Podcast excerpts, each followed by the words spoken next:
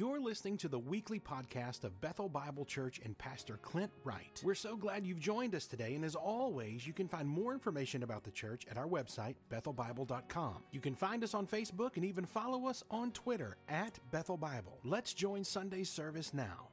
He is risen. He is risen. That's right. You know it must be an important day because I'm up here wearing a sports jacket. Hadn't done this since last Easter. And hey, doesn't this all look great? Thank you guys. So many people fed us breakfast and helped make this place look great. You know, it's like I say, the best I can do is talk about it, but talk is cheap. A lot of you guys put a lot of work into showing us that today is a big day. So let's get out our Bibles. Let's turn to Matthew 28, and we're going to talk about the resurrection of Jesus Christ. The resurrection, I think, is a funny thing, especially to us today. I'm absolutely convinced that if our church growth gurus and our branding experts and our marketing consultants, if they all lived in Jesus' time and they were consulting with Jesus before this happened, they'd say, Jesus, don't do it.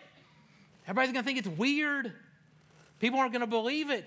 Listen, if you want to start a new religion, if you want it to spread all over the world, listen, just give some people, some tips on how to manage their life a little bit better. Don't go do something crazy like this. And from the time it happened all the way to today, listen, there's always been plenty of people who agree with the teachings of Jesus, who even like the Christian morality, but for them, the resurrection is just a stumbling block. It is something they simply refuse to believe. And yet, from the beginning, the disciples were all willing to die for it, to say that it was true. Paul, maybe the greatest theologian the world's ever known, he said, if this didn't happen, take everything I wrote and just throw it in the trash can. It's worthless. It's a waste of your time. So what many find impossible to believe, Christians find impossible to believe without. But I understand people's skepticism, because we're all taught, you all know the saying, if something sounds too good to be true, it probably is. But what we celebrate today, the resurrection, it invites us to rethink that stance. It invites us to ask if God can and did do something beyond our understanding, beyond our power, something that has never happened before in the world. I was floored by a song I listened to this week. It's by a Christian artist named Jess Ray. She writes great songs. The chorus said this, it may be too good to be understood, but it's not too good to be true. It may be too good to be understood, but it is not too good to be true. So it is with the resurrection of Jesus Christ. So let's read about the account. We'll be in Matthew 28. It's one of the shorter accounts. We're going to see it through the eyes of two women, two Marys. We're going to look at the event, the message, and then the implications. Let's read together. Matthew 28, verse 1. Now after the Sabbath, toward the dawn of the first day of the week, Mary Magdalene and the other Mary went to see the tomb. And behold, there was a great earthquake, for an angel of the Lord descended from heaven and came and rolled the stone back and sat on it. His appearance was like lightning, and his clothing was white as snow. And for fear of him, the guards trembled and became like dead men. But the angel said to the women, do not be afraid, for I know you come to seek Jesus who was crucified. He's not here. He is risen, as he said. Come, see the place where he lay. Then go quickly and tell his disciples that he is risen from the dead, and behold, he is going before you to Galilee. There you will see him. See, I've told you. So they departed quickly from the tomb with great fear and great joy, and they ran to tell his disciples. And behold, Jesus met them and said, greetings. And they came up and took hold of his feet and worshiped him. Then Jesus said to them, do not be afraid. Go and tell my brothers to go to Galilee, and there they will see me. So we find out about this unexpected event that happens. Matthew starts in an odd way, though. He says this happened toward the dawn of the first day of the week. Now, that's a weird way to say that. He could have said on the third day. That's how Many writers say it. He could have said the next morning. He could have just said on Sunday. But no, he says the dawn of the first day. Why does he say it that way? Well, he's trying to communicate what that video we watched was all about. He's signaling a new day is dawned. Something has changed forever. See, Saturday, the day Jesus was in the tomb, was a day of darkness. But this day, night's over. The sun is rising and the light has dawned. This is language like Genesis 1, before creation, where it says darkness was over the face of the deep. And then what happened? Then God said, let there be light. And that was the first day in history. Matthew is saying, this is like that. Now a new history begins. And up walk the two Marys to visit the tomb. Now, why are they coming? Mark's gospel tells us they're coming with spices and oils. See, they didn't have all the embalming processes that we do now before someone was laid in the tomb. And so after death, they would have to come treat the body with these spices. And so they're coming, and all they expect to find is a corpse. They are coming to grieve and to mourn. That is all that is on their mind. It's important for us to know who these women are. To sum it all up, they are nobodies from nowhere. They've got the most common name for a Jewish woman in all of Israel. It's two Marys. Now, these are not the people that you would send if you wanted to, start your new religion with some. You're trying to build some kind of conspiracy and make sure it gets off on the right foot, because these two women, they could not provide testimony in court. They had no legal standing. If this was a conspiracy, you'd send Peter and John. They're the ones who would be the most credible. We're told one of them is Mary Magdalene. She's called Mary Magdalene because she's from the town of Magdala. It's a little fishing village in northern Galilee. Think a small industrial town. Kind of impoverished. It's a rough town. In fact, future historians will say that the downfall of Magdala was due to their promiscuity and their immorality. It's the kind of place that even if you're from there, you don't claim it. You claim to be from the next bigger city over. That's where you're really from. Most historians agree that Mary, like almost every single woman from that town, was an innkeeper, which is just code for a prostitute. And to make it worse, at one point in her life, she's possessed by 7 demons. Now, I'm going to assume none of y'all have been possessed by 7 demons before. So let me just tell you what that was like back then. So not only were you tormented all the time, but you were alone. You were untouchable and isolated. Y'all, this is a woman that quite literally has experienced the darkness of hell itself. She's a picture. She's a living, breathing, walking picture of Genesis 1, where darkness hovers over everything. And then Jesus happened. Jesus came and he healed her. Now, throughout the Gospels, all kinds of people come seeking Jesus and come find Jesus. Blind people, lame people, poor people, people whose loved ones are dying. But did you know not once in all the Gospels does someone who's possessed by demons go find Jesus? Every single time, Jesus finds them.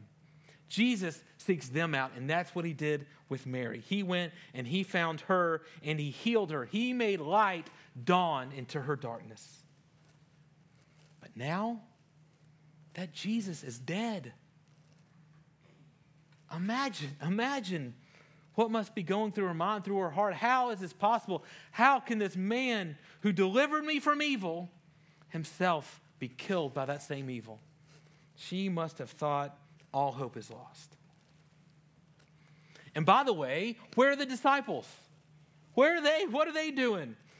This is another one of those things that tells me this could not be some conspiracy to fake the resurrection and they're all working together, because when Jesus was crucified, they hid, lied, and denied. That's all they did. They are scared and they are scattered. Even Matthew, think about this. Matthew is writing this gospel. He is writing this account. And if he was just making something up, you know what he'd have done? He'd have made himself the hero. He'd have said, it was me. Guys, I knew it the whole time. I knew Jesus was going to rise again. And so I was there waiting by the tomb, just waiting for him to show up. I'm the hero. I'm the one that found him. But if he'd written that, everyone would have known that's not the truth. And so he had to write it as it actually happened. He was one of those disciples. Run scared. Y'all, really? Right now, Matthew, he's just trying to figure out what he's going to do with his life now that Jesus is dead. That's all he's doing. So we have disciples who are MIA. We have two nobodies from nowhere coming to mourn. And then they see this angel. And this angel has a message for them. So first, the earth shakes. This angel appears. He rolls back the stone. We're told this angel, he looks like lightning.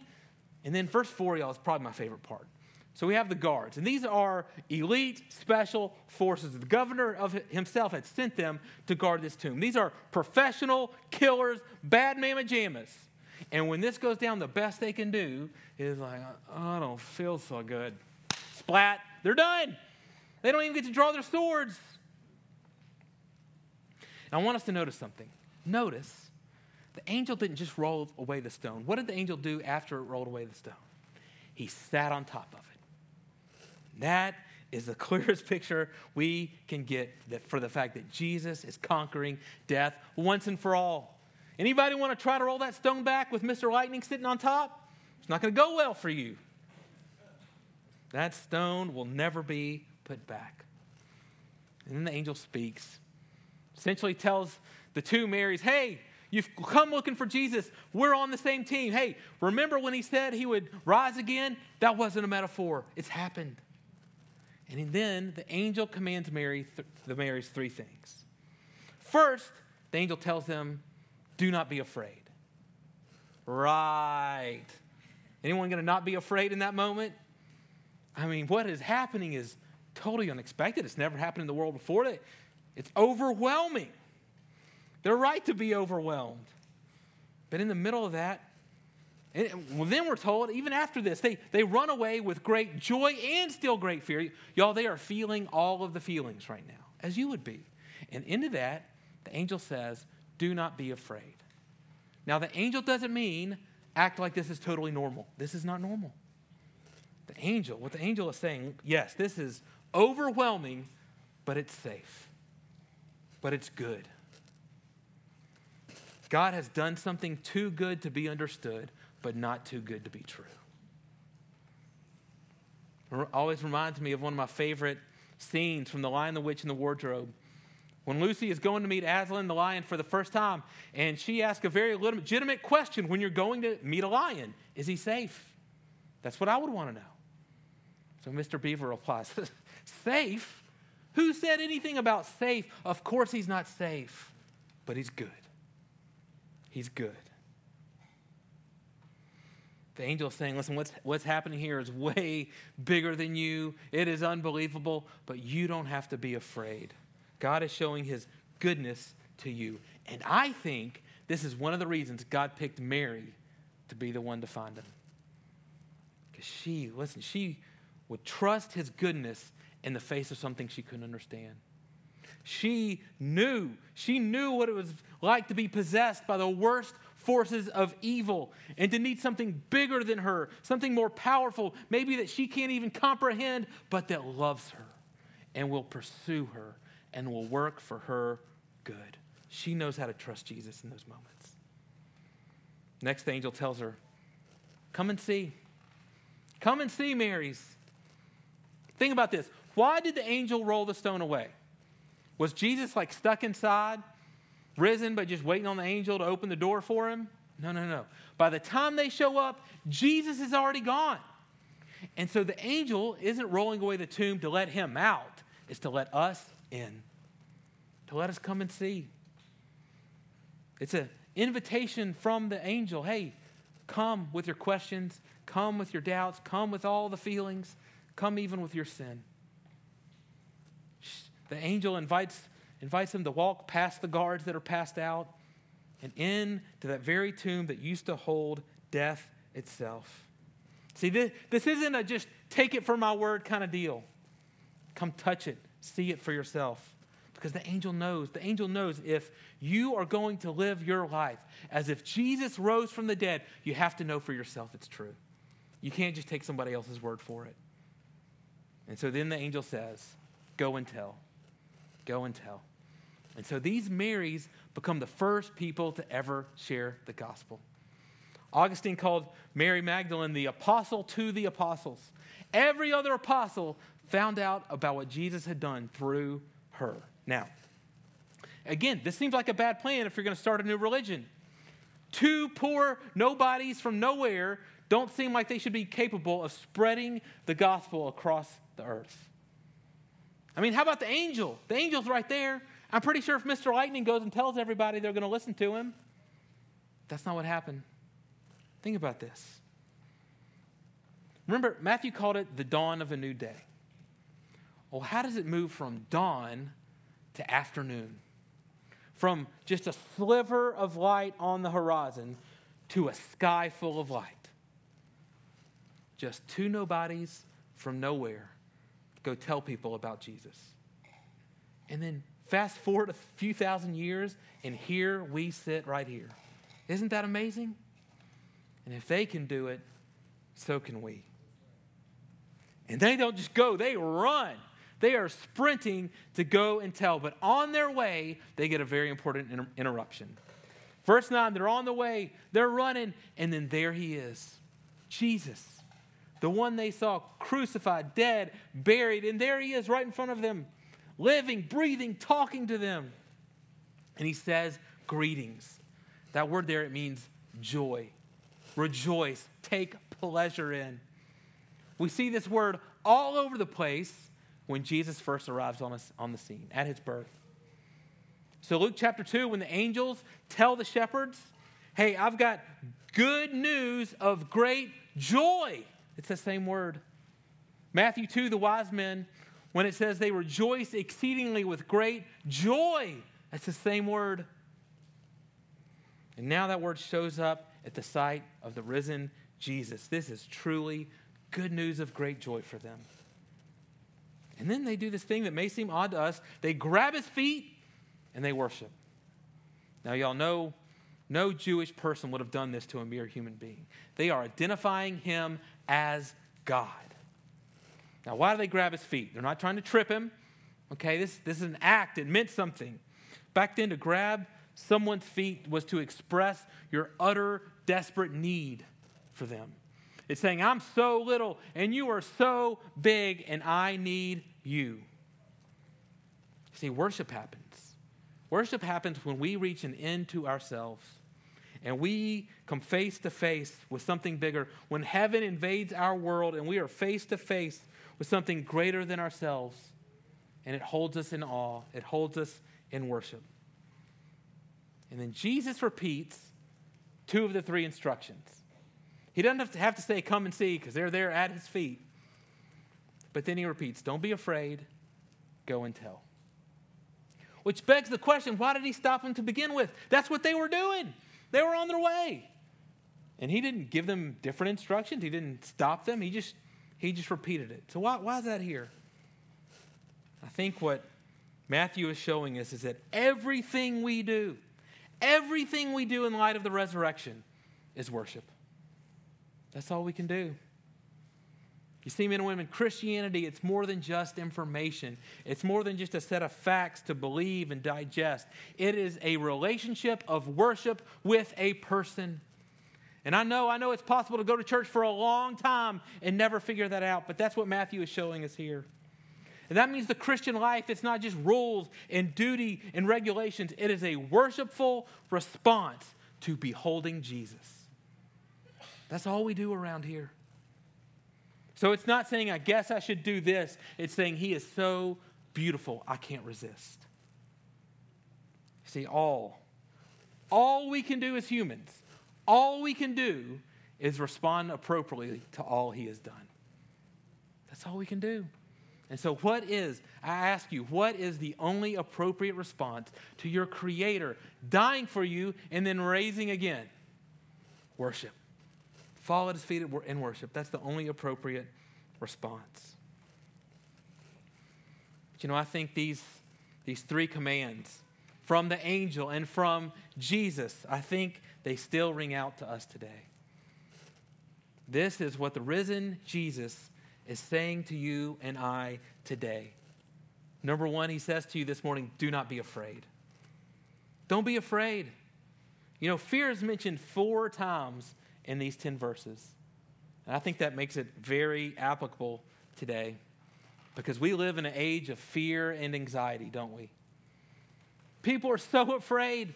We're afraid of not having enough. We're afraid of losing what we have. We're afraid of the future. We're afraid of failure. We're afraid of rejection. You know, psychologists say, really, all of us only have 5 fears. You can take every fear, every phobia, and it fits into one of 5 categories. So number 1, we're afraid of death. So if you say, like me, you're afraid of heights, really, you're not afraid of the height. You're afraid of the splat down below. 2nd, we're afraid of mutilation, which all makes me uncomfortable just saying it. That sounds horrible. We're afraid of abandonment. That's why we fear rejection. 4th, we're afraid of loss of bodily autonomy. That's why we fear losing control. That's why we fear the future sometimes. Finally, we're all afraid of humiliation. That's why one of the most common fears is what I'm doing right now, public speaking. We don't want to embarrass ourselves or humiliate ourselves. And I can testify that does happen from time to time. My guess is, as I've been reading that list, my guess is 1, maybe 2 of those, man, you felt right here. I mean, you felt it in your gut. You know that fear. Whatever it is, here's what I want you to know this morning. Jesus went through that fear. Jesus went through that fear. Think about it. In his death and resurrection, he experienced all of these. He was humiliated. They covered his face and they punched him in the face. And they said, ha, ha, ha, if you're really a prophet, prophesy who punched you. Then they stripped him naked and they paraded him through the streets. He lost all autonomy. He couldn't even breathe, which is how you usually died in a crucifixion. You suffocated. He was abandoned. Abandoned by his disciples, even worse, abandoned by God the Father. As he hung on his cross, he shouted, my God, why have you forsaken me? He was mutilated. Before the crucifixion, he was whipped. It would have been a cat with 9 tails is what they called it. At the end, it had all kind of pieces of glass and stone that as they pulled it away would rip the skin off. In fact, most people didn't even survive the whipping to make it to the crucifixion. And then, most tragic of all, the Creator himself died, experienced death. Now, if that's the end of the story, the message from the angel is, oh yeah, be afraid. You should all be afraid because even God himself cannot escape these things. But the resurrection changes everything because it means Jesus didn't just experience it, he overcame it. He conquered even death. The resurrection shows that he is Christ, the great victor. That's why Paul wrote over and over again that the resurrection is the ultimate conquering act of God, where he defeated all the powers, all the principalities that are too big for us. He writes in Colossians 2, he says, he, that's Jesus, disarmed the rulers and authorities and put them to open shame by triumphing over them. So they're the ones that ought to fear humiliation because Jesus triumphed over them. 1 Corinthians 15, he writes, for he must reign until he has put all his enemies under his feet. And the last enemy to be destroyed is death. So for you and I this morning, listen, the cure for all your fears, the cure for all your anxieties is not to change some circumstances. The cure is the risen Lord Jesus Christ. He is Christ, the great victor, because he has made all things new and then he invites you to be a part of it. And so there is nothing left the world or any other principalities or powers can do to us. There's nothing left to fear, even death itself. So do not be afraid. But also Jesus invites you this morning to come and see. Come and see for yourself. He means that in 2 different ways. Number 1, historically. Because listen, I know probably in this room, because throughout history there have been plenty of people who see the resurrection as a good story with some good moral lessons, but hey, let's not get out of hand and say it actually happened. The problem is Christianity has claimed it actually happened since the day it actually happened. John Updike is a famous poet. One of his early poems before really he got famous was called Seven Stanzas at Easter. He writes this, "Make no mistake, if he rose at all, it was as his body. If the cell's dissolution did not reverse, the molecules reknit, the amino acids rekindle, the church will fall." And then he adds, "Let us not mock God with metaphor." Tish Harrison Warren's a current Christian writer I really enjoy. She said this, "Whatever else Christianity is, it is an assertion of historic fact."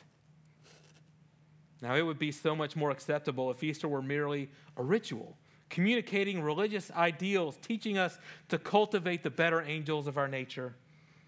But if Easter is only an abstraction, it doesn't mean much to me.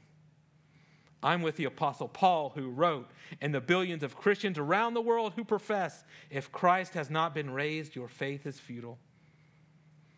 Christianity claims that Jesus actually rose from the dead. But then you know what Jesus does? He invites you to come and see for yourself. Test the claims of Christianity. Don't just ignore it. Don't just write it off. Don't just walk past. No. Come and see. But as you do, understand he means come and see not just historically, but also relationally. You have to know not just that it happened, but on some level it is for you. On some level it changes you. On some level, Jesus says to you this morning, just like he said to Mary, rejoice, take great pleasure in this. And you may say, no, why would something that happened 2,000 years ago cause me to rejoice today? Well, that same writer, Tish Harrison Warren, continues. She says this, yet believing that Jesus is risen is different than believing that Napoleon invaded Russia or that Columbus sailed the ocean blue. Christians believe that because Jesus is risen, that same power that raised Jesus from the dead lives in you. The historical event leaps out of history and into the present tense. See, when Jesus rose, he wasn't just acting against other forces out there. He was acting to change you. Romans 5 puts it this way, his death paid for your sins. It gives you forgiveness for sins, but his life gives you a new relationship with him. And here's why you can rejoice in that. Because that means, men and women, that God doesn't just love some future better version of yourself. That if you can act right and fly straight, if you can get yourself together and find your way to him, you can have a relationship with him. No.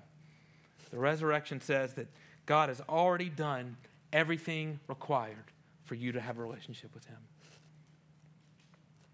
Classic book, Pilgrim's Progress, has this great scene in it where Christian, he goes and encounters an old foe he's very familiar with, death. And him and death have a conversation. But this time, something is different. So Christian says, hello, death, my old enemy, my old slave master. Have you come to talk to me again? To frighten me? I'm not the person you think I am. I'm not the one you used to talk to. Something has happened. So let me ask you a question, death. Where is your sting? Death sneers at him and says, my sting is your sin. And Christian just responds, I know that, death, but that's not what I asked you. I asked, where is your sting? I know what it is, but tell me, where is it? Why are you fidgeting, death? Why are you looking away? Why are you turning to go? Wait, death, you have not answered my question. Where is your sting? Where is my sin? What, you have no answer? But death, why do you have no answer? How will you terrify me if you have no answer? Oh, death, I will tell you the answer. Where is your sting? Where is my sin? It is hanging on that tree. God made Christ to be sin, my sin.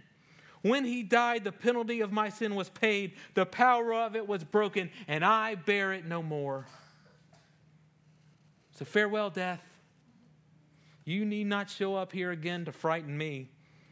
God will tell you when to come the next time, and when you come, you will be his servant. For me, you'll have no sting. Men and women, come and see means he wants a relationship with you today, and he conquered even sin and death to make it happen.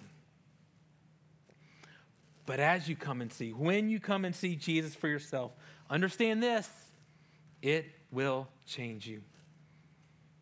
So God says to you today, go and tell. Go and tell. Frederick Buechner said, faith is a word that describes the direction our feet start moving when we find we are loved. And that's true of everyone who experienced the resurrection of Jesus in the gospel.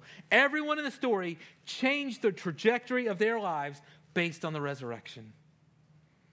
I think about the Marys. You know, I love the picture of them two sprinting to go and tell. I think this is another reason God chose them to find it, because if it had been two dudes, two guys, they'd have been running just because everything's a competition and I got to win. In fact, y'all, that's what happened. So the Gospel of John records him and Peter running to tell somebody, and he writes down for all of history, hey, just so we're clear, I won. I beat Peter there. That's not why the Marys are running. They are running because they can't wait to tell people about Jesus. But then also think about those disciples. Almost every one of them was martyred. And all they had to do to stop it was stop telling people about Jesus. That's all they had to do. Think about Andrew, the disciple Andrew. He was crucified himself. And church history tells us it took him 2 days to die. He suffered on a cross for 2 days. You know how he spent those 2 days? Preaching the gospel. He preached the gospel for 2 days as he died on a cross. See, for them, going and telling it was not a duty. It was a privilege. It was worship. You know, God gives me a glimpse of this every year about this time when we go and do Easter egg hunts with our kids. And not as much now. They're getting a little older, but especially when they were younger. You know, we'd get home and they'd dump all those eggs out and they'd sit in my lap, and then one by one, they'd open each egg and they'd tell me about what they got. Oh, look, Daddy, this one's got Skittles. Look, this one's got an eraser. Oh, look, this one's got a Jolly Rancher in it. And we'd go through every single one of those eggs. But you know what? In those moments, they had nowhere else to be. They had nothing better to do. You know what? They didn't need some kind of strategy to tell me about it. They didn't need someone, you know, with the spiritual gift of talking about Easter eggs to come tell me. No. In that moment, the delight of their life was to tell the person they loved about the gift they received. So what about you this morning? Listen, I can promise you. There's not much I can promise. I can promise you this. You will never live with more joy or more purpose when you use your words, your abilities, your time, your talents to go and tell people about the gift you have received. So in closing, I want everyone to take a moment to consider something. Just consider this. As we're talking about the crucifixion and the resurrection, if all of a sudden in this moment it's starting to make sense to you, or it's even attractive to you, I want you to consider this. It's not me. It's not any of the words I'm saying. Maybe, just maybe, the risen Jesus Christ is still alive today, and he is drawing you to himself, and he is speaking to your heart, and he wants a relationship with you. And maybe it's to not be afraid, to know that you can trust him. Or maybe it's to come and see. Come and see maybe for the first time that he wants a relationship with you. And listen, if that's you, we would love to talk to you after the service. Or maybe it's to let the resurrection change how you live today. Because you're realizing all of a sudden, you know what? My life is about something far bigger than me. Whatever it is the risen Lord is talking to you this morning, here's my best advice. Be like the Marys. Run to it. run, and then fall at his feet and worship. Thanks again for listening to the podcast today. We hope that you were blessed and encouraged. If you have questions or comments, we want you to let us know. Simply send your thoughts to questions@BethelBible.com. Thanks for spending time with us, and be sure to join us next week on the Bethel Bible Podcast.